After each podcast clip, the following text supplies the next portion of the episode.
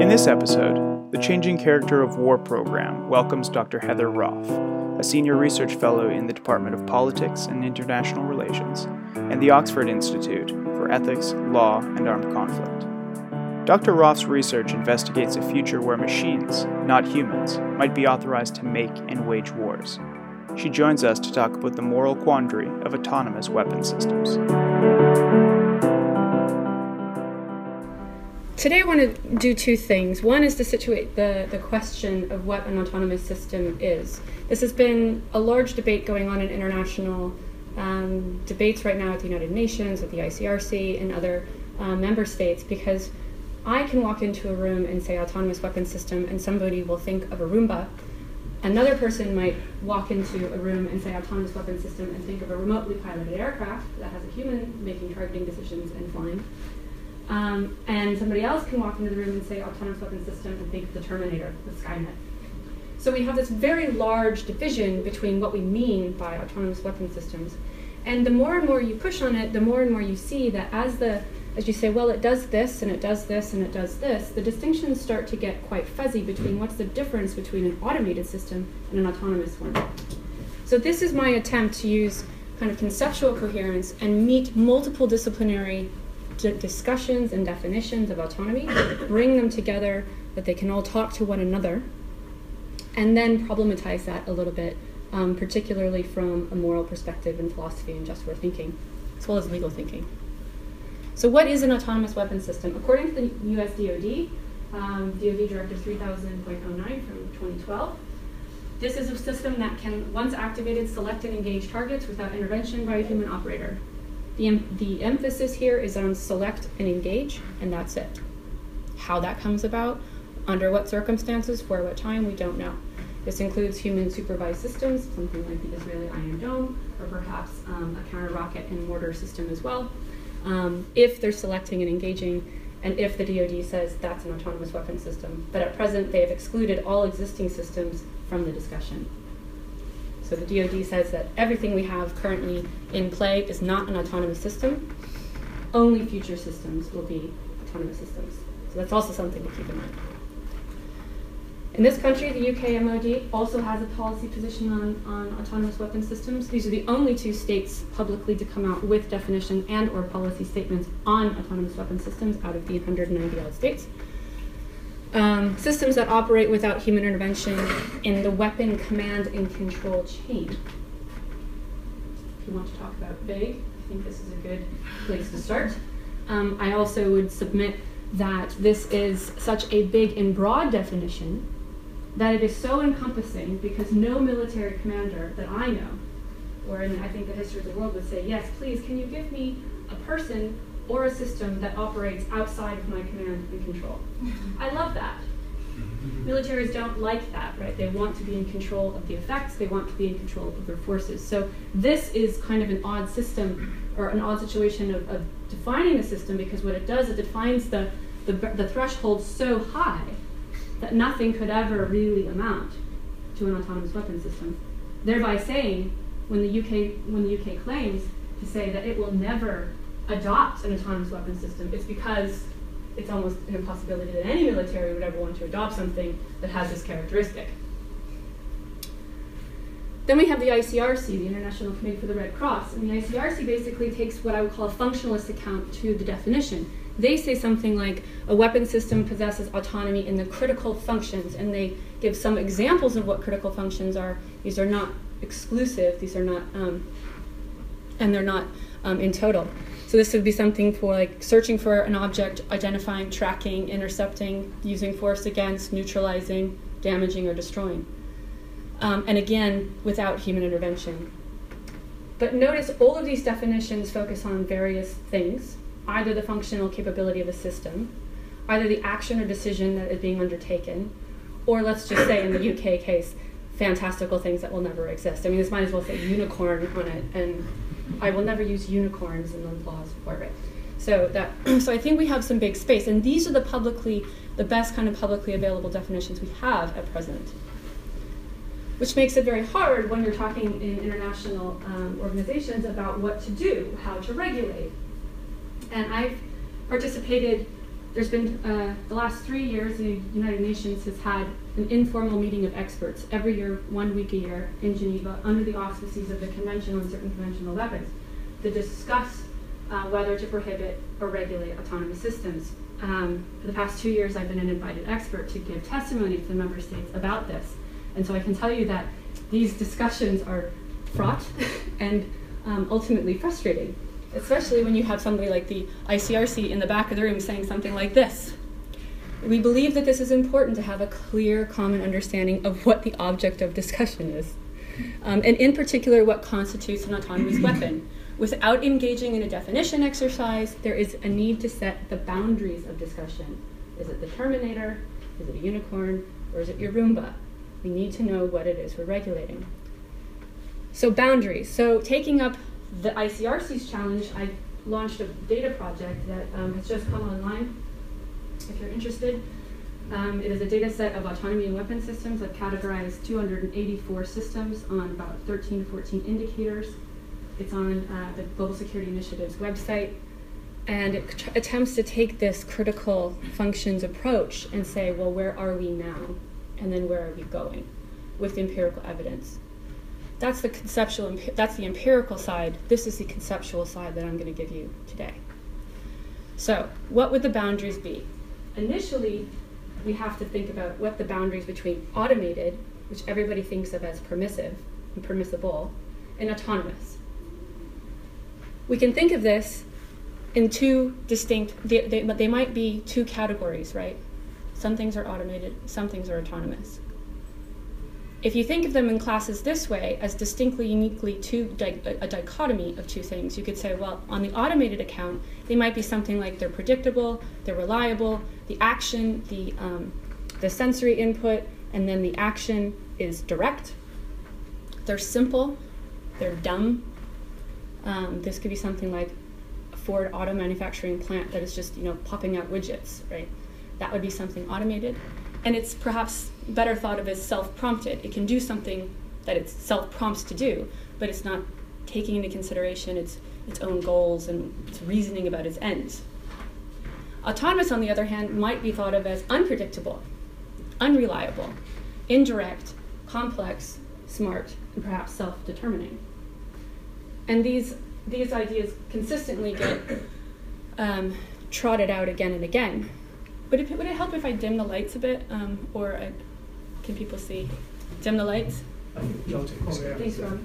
I, I'm seeing some squinting happening, so in an effort. Is anything happening? No. Um, oh well. Okay, so there's one. Technology. There we go. All right. So, often they're pitted against one another. And sometimes what is defined as autonomous is that which is just, in, it's a negative definition, that which, that which is not automated.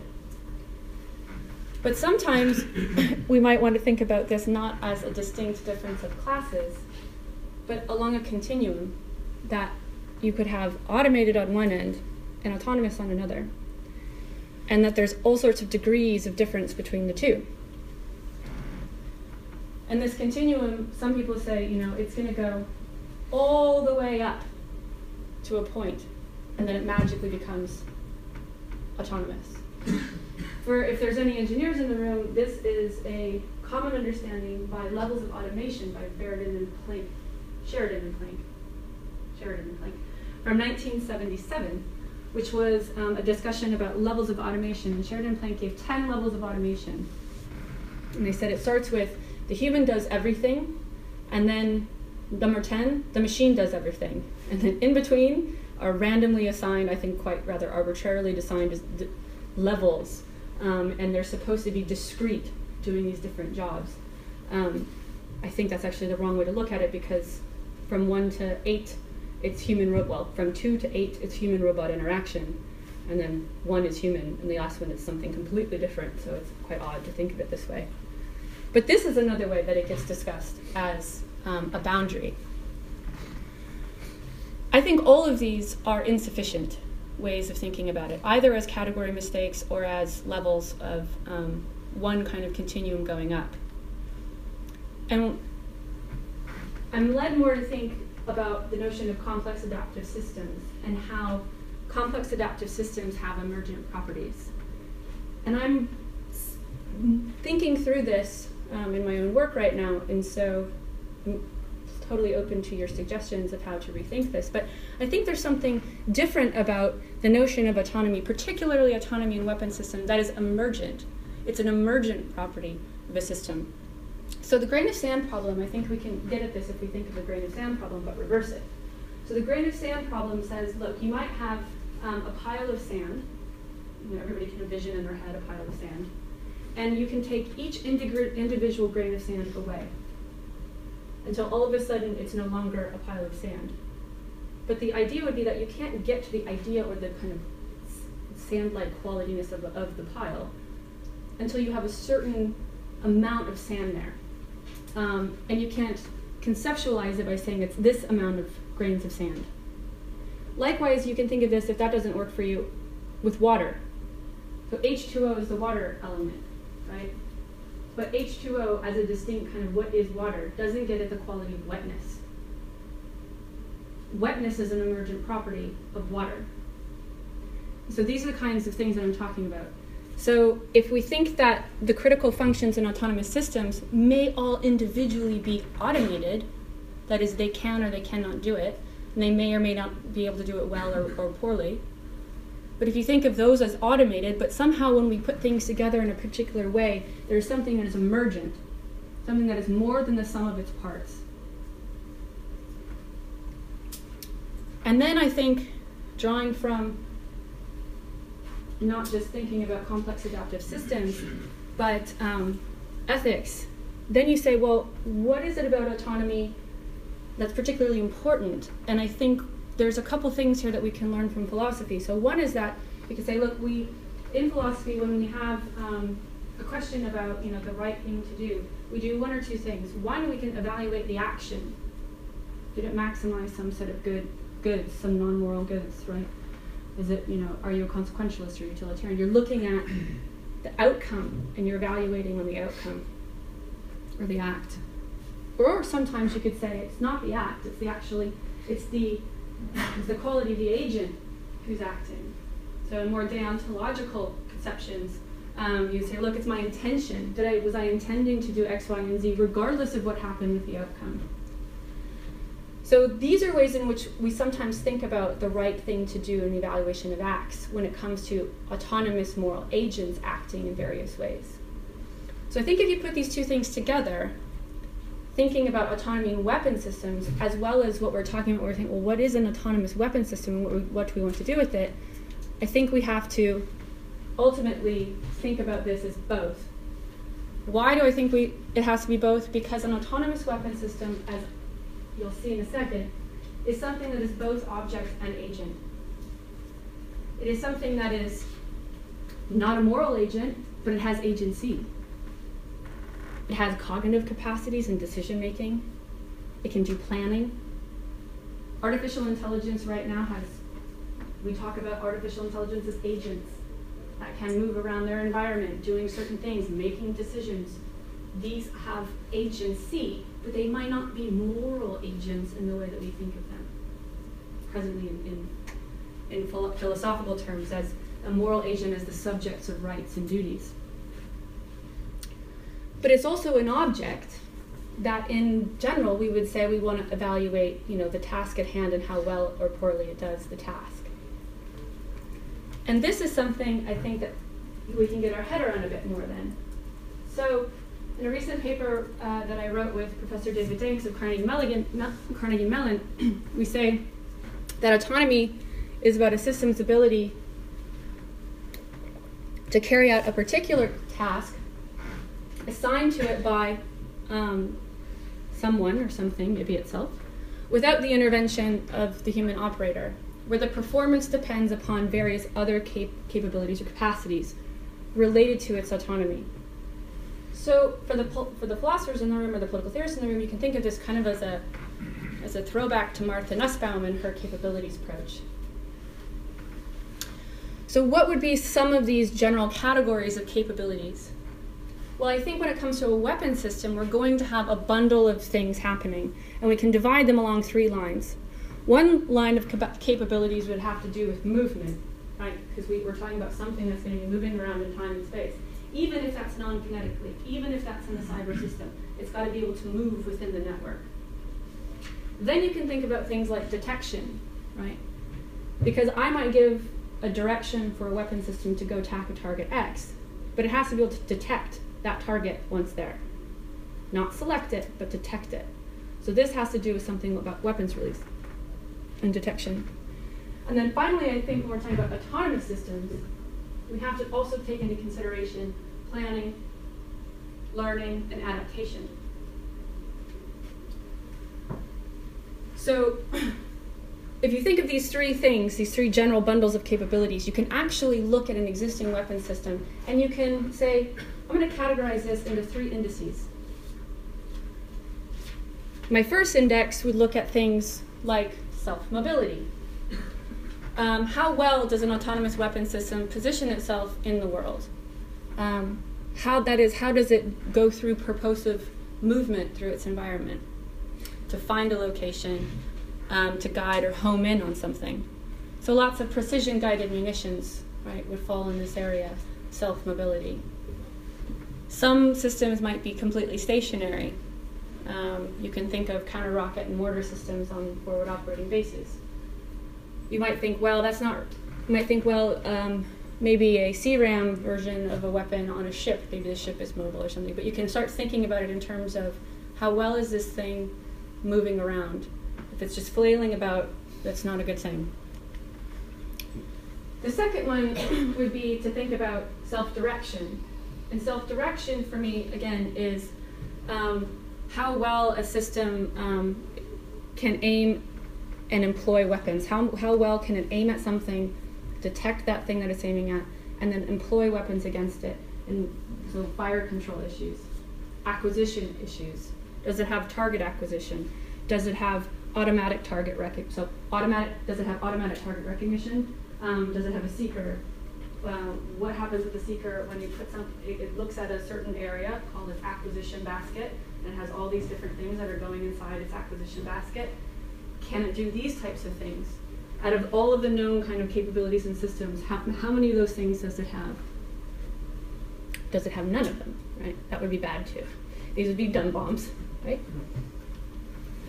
And then I think the crux of it is when you add this, this, last, this last bit here, which is self-determination. And this is qualitatively different than the other two indexes, um, the other two elements. And that is, this idea is about cognition and voli volitional capacities. So we want to understand how or whether a system can give itself goals, can formulate plans, and act on those goals. Um, this, to me, involves higher order cognitive and conative um, aspects.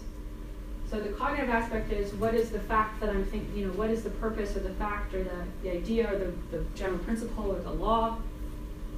What is the specific situation that I find myself in? Does the specific fall under the general? It's very kind of formulaic reasoning and like analytical political thought. But the conative part is like slightly different. This is whether or not my subjective state of mind and my feelings are actually working alongside um, my judgments and my, my cognitive reasoning capacities.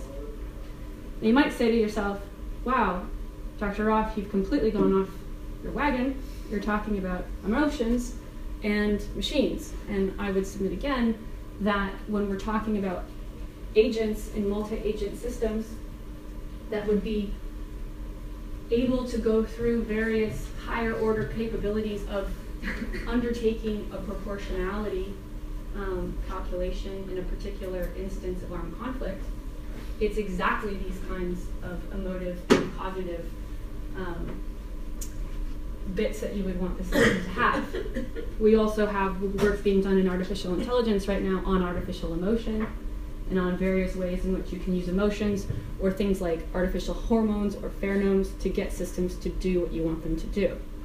So I don't think it's actually beyond the scope of possibility to think that you would have a system, an artificial agent with cognitive capacities and something akin to an artificial emotion to help guide it on the right way to the right action. I'll give you another example of what I mean by this. So um, how many of you in here have ever heard of a neural network? How many of you in here have ever heard of a deep neural network? How many of you in here have ever heard of a reinforcement learning deep neural network? Okay. So a neural network is a way in which um, you give a computer, it's a learning system, it's going to say image recognition, context scene, you know, you show it a picture. And through all sorts of massive amounts of data, it's going to have certain input values and an output value. And that's going to have a little hidden layer of nodes of neurons that you don't know exactly how things are relating.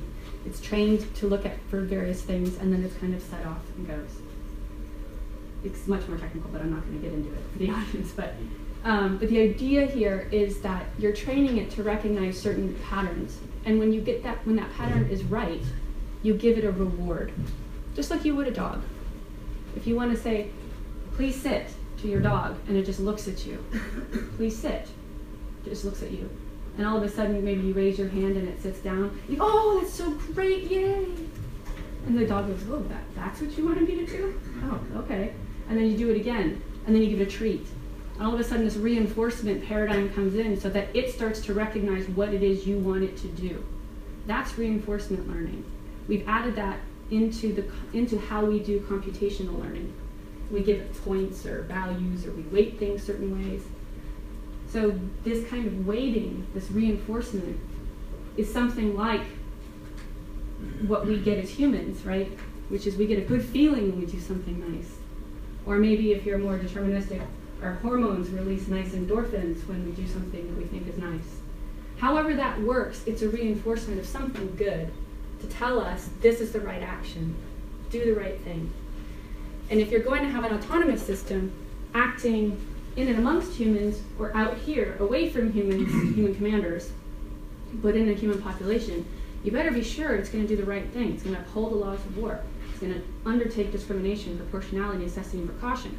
But how do you teach it to do that when it's learning? So this is why I think the cognitive capacities are equally important. Okay.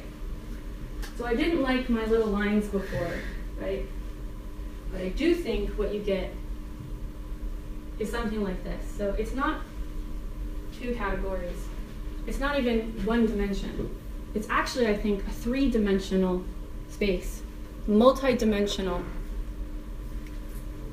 You have self-direction, self-determination, and self-mobility. And you can imagine looking at a system and saying, where does it position itself along these three axes? And then I can evaluate it somehow along these three axes. Now, I'm a visual learner, so this is how I try to think of it in my head. That is that somewhere along these lines, the whole becomes more than the sum of its parts.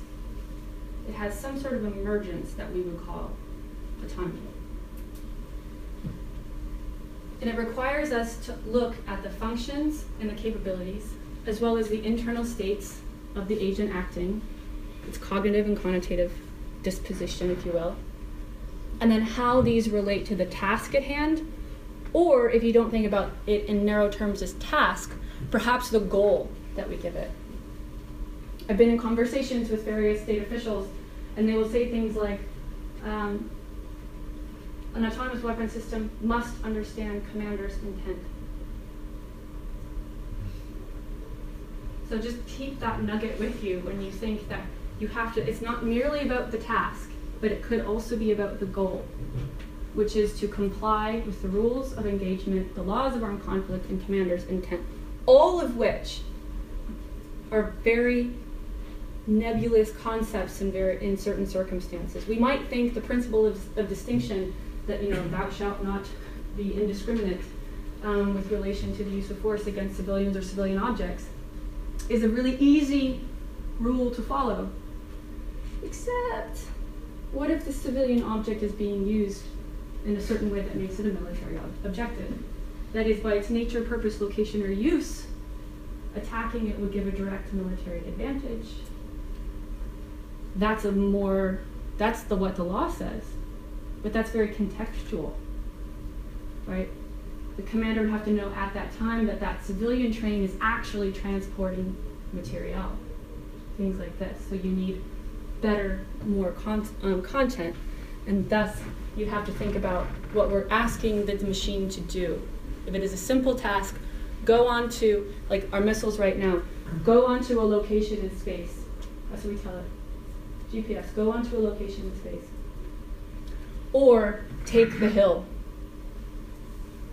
Very broad, right? Or understand commander's intent. If you still don't think you can understand what I'm talking about, here's a nice little three D graph, right? This actually means nothing other than the fact that you could you could envision where systems may fall on the three axes. So if you had a handful of systems that you were trying to measure, you could kind of place them in time and space to see. You say, oh, up here in the red part, maybe we're going to start getting into some emergent autonomous capacities. Okay.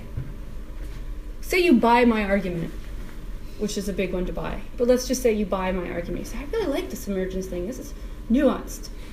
But here's the rub. What exactly is the quality of the emergence? What is the quality of autonomy here? Is it technological capability? Or is it something on the order of free will? Or moral agency? We might say that somehow magically autonomy emerges from all these capabilities, but then what does the autonomy mean for the system? And this, I think, is where our good pal Aristotle and the Greeks can help us. So just when you thought it was safe to burn your Aristotle, you must go back to him. Autonomos is typically thought of as, in the Greek, autonomos, self-governing, giving myself a law, laws and nomos. But in the Greek way of thinking about this, it's very much dependent on kind of a community, self-determining, you know, all of the men, don't worry about those women, all of the men who are also free, don't worry about those slaves, going into the public space, the agora, and then making a law, casting their lots, right? This was the kind of self-determining that we would talk about when we talk about autonomos. So I don't think that's the kind of thing that we would want to identify with an autonomous system. I don't see an autonomous system belonging to a community, holding something in common, going and casting lots, signing up to be emperor for a day. I don't see that, right? But what I do see is another concept in Greek that would be really helpful for us here, and that is autoexousia. And autoexousia is also a notion of autonomy, and it's about the power to act. It's about having the authorization to act and having the required moral faculties that would allow one to be delegated an authorization to act. So if you don't, um, again, I think examples are really helpful here. So you can think of something like a power of attorney. A power of attorney says, I have, I am a self-determining agent, but you know what, um, I can't do some things right now. So for example, my husband and I bought a house um, six months ago or so, and I happened to be in Oxford at the time. I couldn't sign any of the papers. So I had to sign a power of attorney saying he can sign all of the papers for me. I trust him within this scope, but only with this scope. The power of attorney said, only in this scope can you do this, then you can't you know, do anything else. And so that would be me authorizing, I would take my authorization and I would delegate it to him. And he's capable of that, that authorization and delegation. So delegation to phi, whatever phi happens to be. So what is the task then that we're trying to think about in relation to an autonomous weapon system that we're delegating in the kind of autoexousia way? Well, at its most general level, I think it's a task to use force against a military objective. Whatever the quality of that force, whatever the objective has to be, at its most general level, it's this: to achieve a military advantage. Now, we could insert precaution, proportion, and all that stuff. I'm just going to leave that out. I'm just going to say, at its most general, the task is to use force against a military objective to get military advantage. Except, when it's an autonomous weapon system, it's selecting which targets to use force against by itself. Come, we come full circle back to U S um, Department of Defense Directive three thousand oh nine. It selects, not merely detects, it selects which objects to achieve, to use force against, and perhaps even what kind of force to use against, which then smuggles in all sorts of questions about precautions and proportionality. So, if we say then that they're being delegated this task, now we have another question in front of us, which is, where does the authorization to use force come from, and how is it transmitted down to the system in a coherent way? Well, we can look at where the power to declare war comes from. So coming back to our lovely little just war theorists, we have um, the power to declare war would be an, a legitimate authority, those who are, you know, authorizing war, whatever that, wherever that comes from, the people, the king, whatever. And then there are the authorized agents of war, that is the armed forces, who are undertaking those actions. I have no idea quite yet where autonomous weapons fall in, because they're an object and an agent at the same time. So the power to declare war has traditionally been about legitimate authority, and how and where and how and from where those agents receive these rights, authorizations, and obligations. It's all kind of, you think of this as kind of bottom-up and top-down at the same time. So if it's a democracy, you could say that's the power to, um, all powers and rights lies with the people, then the people through their representatives, right? Very Lockean. It says Congress, and so I'm American. Congress has the power to declare war. Congress is the, and the U S government is a legitimate authority. The U S armed forces are the legitimate authorized agents of war. And when Congress authorizes, which it does very rarely anymore, but if it does, authorizes war, gives it to the executive, go fight, you are the head of the armed forces, and through a chain of command, it goes all the way down to the P F C on the ground. That's how it works, right?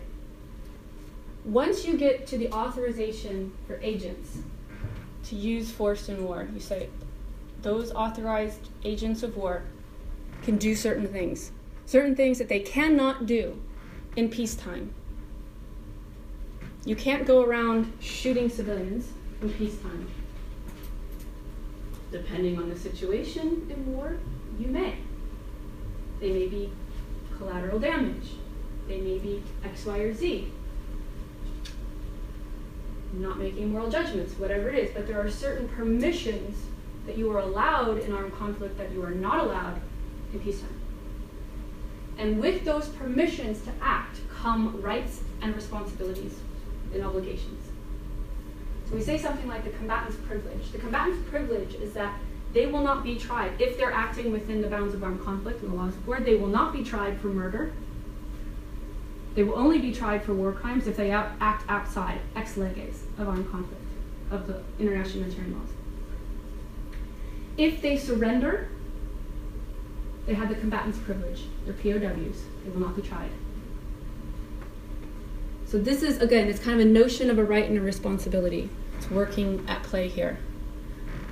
So delegating the authorization is to delegate the moral right to use force. This is how it's been structured since we can think, um, at least in more modern times, maybe not, you know, Syrian or more modern times. Okay, but now we have to think about delegating moral rights to use force to non-moral agents. And this gets us into a bit of a quagmire. So an autonomous weapon is a weapon that decides. It doesn't matter what weapon is attached to it, that is munition. It can have a precision-guided munition, it can have a gun, it can have a bomb, it can have a torpedo, it can have a laser, it can have anything. Not, we don't care about the munition. We care about the autonomy in the decision-making capacity of the system. That is to select and engage, and all the things that go on we have to think about selecting and engaging. So it's a weapon that decides. But I'm not clear. I don't think anybody's clear at this point. Well, I can say the technological, the state of technology now, it is clear, but in the future, not so clear. It is not clear that such systems possess the requisite moral faculties to make decisions that would allow them to have this authorization delegated to them permissibly. So that is the technological capabilities of systems. So if I offer a bone to the person who says, These systems are going to be better at discriminating between combatants and non-combatants. Facial recognition is better in computers right now than it is in people. These may be more humane to use. I'm going to offer that person a bone. I'm going to say, okay, let's say for the sake of argument that these systems can distinguish between combatant and non-combatant better. That's not sufficient. That's not sufficient to authorize the machine to take the decision to, to attack. Because also under moral and legal rules, you have to also be able to take precaution and proportionate force. And that is highly context, context sensitive. And you can't use something like what I, in artificial intelligence, GoFi, good old-fashioned A I. Good old-fashioned A I is not going to get you there. It's too brittle. You can't see all the possible permutations of what's going to happen in a battle space and how your adversary is going to adapt in that battle space. So you have to have a learning system. If you want to invest in systems that are going to protect you, and you want to be operationally effective, cost-effective, that's going to be a learning system.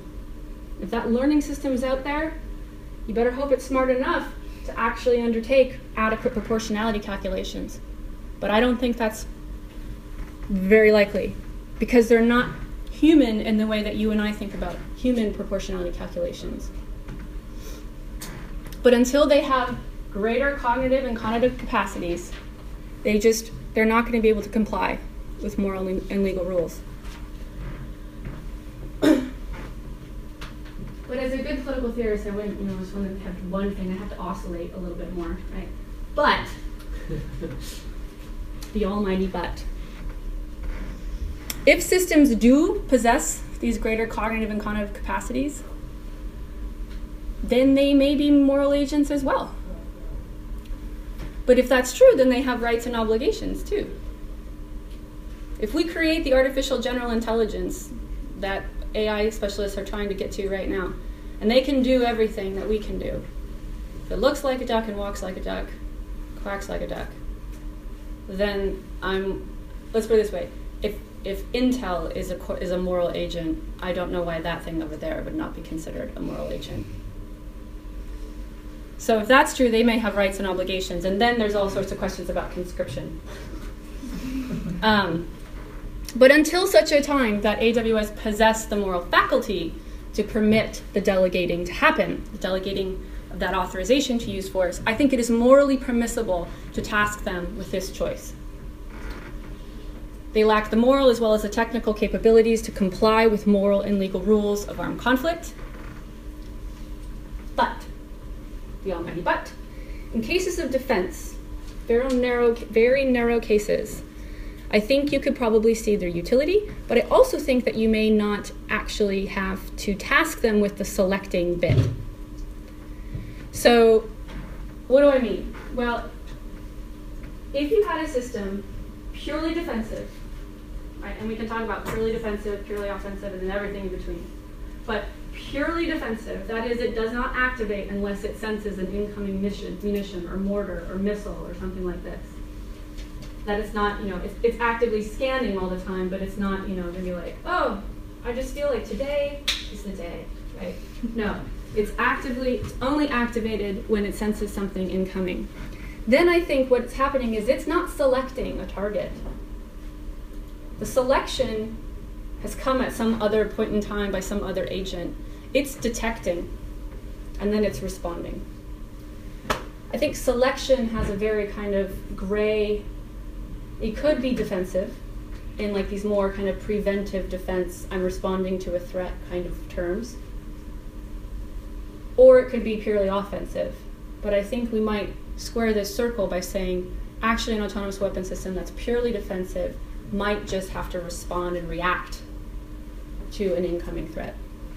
Incoming, not, not perceive, not look shadowy out there, that guy looks a little shady, um, which we do have um, anomalous behavior recognition in crowds that we're using in A I right now. I think that would be a bad thing to put on a weapon system.